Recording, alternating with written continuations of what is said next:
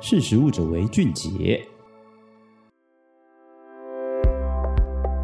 Hello，大家好，欢迎收听今天的识食物者为俊杰，我是玉婷。今天想要来跟大家聊聊最新的产业趋势动态，也就是金车呢，时隔二十年，终于再次推出了汉堡杯面。这个在九月初的时候呢，有网友呢在这个零售通路上面买到了这样子的一个复古的杯面，还以为呢这只是一个限时的销售而已，没想到呢这是金车正式的回归。那可能有比较年轻的听众朋友没有听过汉堡杯面，汉堡呢并不是我们吃的这个汉堡啦，而是这个宝呢是宝贝的宝。那汉堡杯面呢其实算是台湾蛮早期的一个杯面的品牌哈。其实，全世界第一碗的碗装的泡面呢，是由这个一九七一年日清食品的这个创办人安藤百福所发明的泡面。然后他当时为了把泡面推广到国外去呢，所以他开始研发出杯面。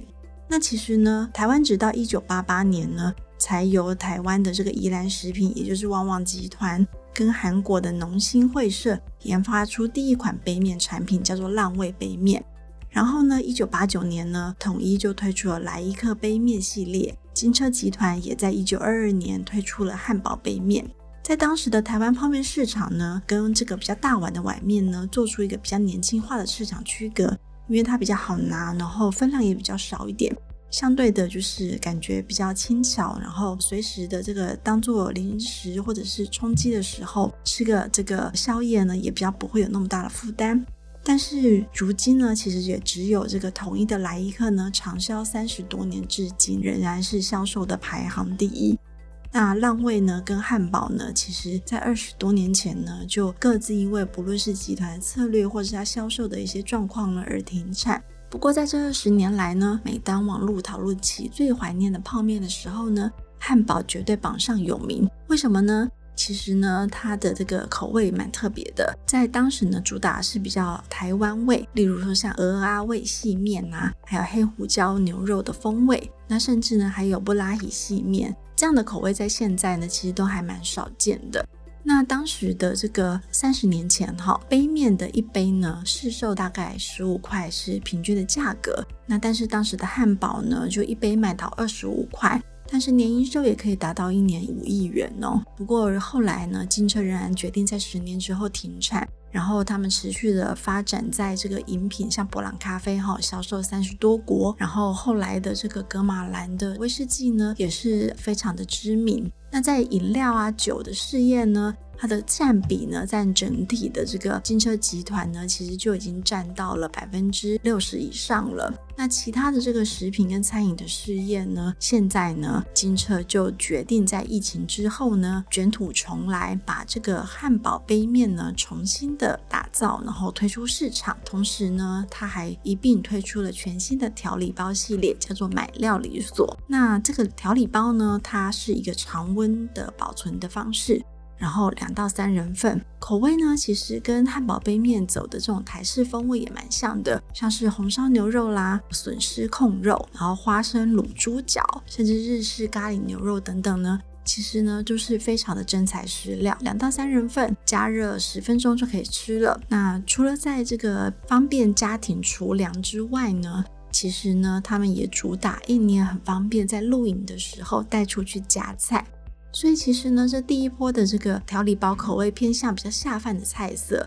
但是总经理李玉鼎他还表示说，未来调理包也会朝向更多元化的口味跟料理来去做开发，例如说是比较西式的口味啊，像是意大利面等等。那除了汉堡杯面呐、以及这个调理包之外呢，其实一直以来呢，金车都还保留一个这个食品的系列，叫做高顿系列的素食粥。现在呢，它除了这个素食粥之外呢，更把即食的战线呢拉长。其实呢，它在二零一九年的时候呢，就推出了这个金车满鲜 Easy Cook 冷冻冷藏的面条。它现在也开发出非常多种口味。那加上现在的这个汉堡杯面。以及买料理所的常温调理包，其实等于金车开始布局了常温冷藏冷冻的即食版图。那为了重新这个打造这些食品的这个生产系列哈，在疫情期间呢，他们也斥资了两亿元重新整顿的是食品生产线。九月的时候呢，实力也来到了金车的平镇厂，它是一个生产即食饮品跟食品的生产基地，占地二十一公顷。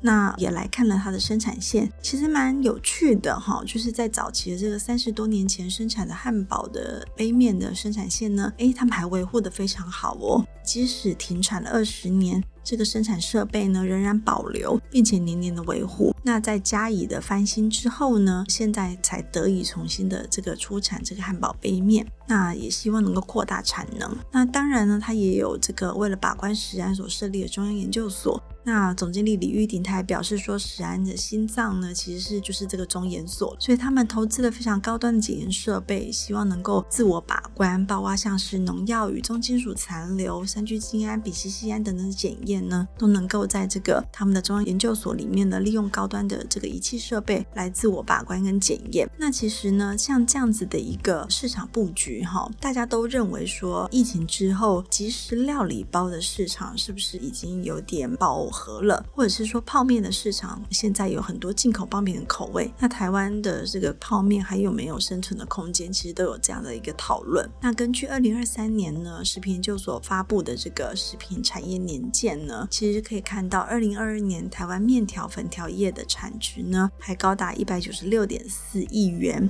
还较前年成长百分之三点四，其中呢就以这个泡面、速食面为大宗。那虽然疫情之后呢，餐饮的消费回温了，居家囤粮的状况也减量，但是其实呢，在疫情的三年的历练之下，我们对于便利生活的形态跟快煮餐食的需求其实仍然存在，所以呢，食品所他们仍然看好这类型的产值跟产品仍然会持续的成长。再来，在疫情期间，很多的餐饮业者因为无法内用嘛，所以相继的投入调理包的开发，其实也让调理包呢的这个品质呢跟产量以及类型更多元化的发展，促成了这样的一个商机。再加上食品制造业者，他本身就有这样子的一个能力，然后也投入了这个生产。所以现在的这个品相，在市面上的调理包，无论是冷藏、冷冻或者是常温，都有非常丰富的品相来去做选择。所以食品所呢，在这个二零二三的食品产业年鉴里面，预估调理包的市场，它即将发展出精致跟平价的路线。那金车选在这个时候切入这个市场呢，虽然已经有不少品牌卡位了，无论是泡面或者是调理包的市场都非常的竞争。那现在汉堡的杯面呢，一杯三十五块，其实走一个算是平价的路线。那两到三人份的调理包呢，它建议的售价大概一包是一百七十五到一百九十五元，也算是中等价位啦。然后在希望呢，总经理他就是希望以这个口味跟真材实料来打口碑。李玉鼎总经理他也强调，他没有对标任何的品牌哈，不是说要去打下什么样的市场。他认为金车一直以来都是认真走自己的路。他相信呢，市场饱和其实有很多种定义。他们认为他金车想做的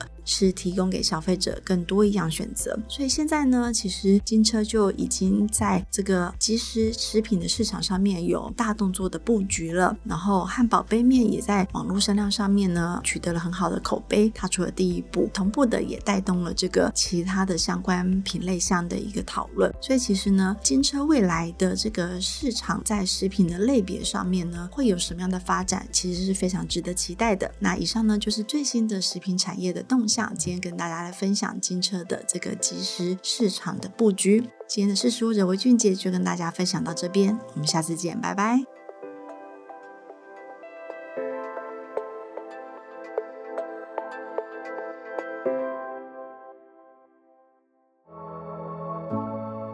识时务者为俊杰。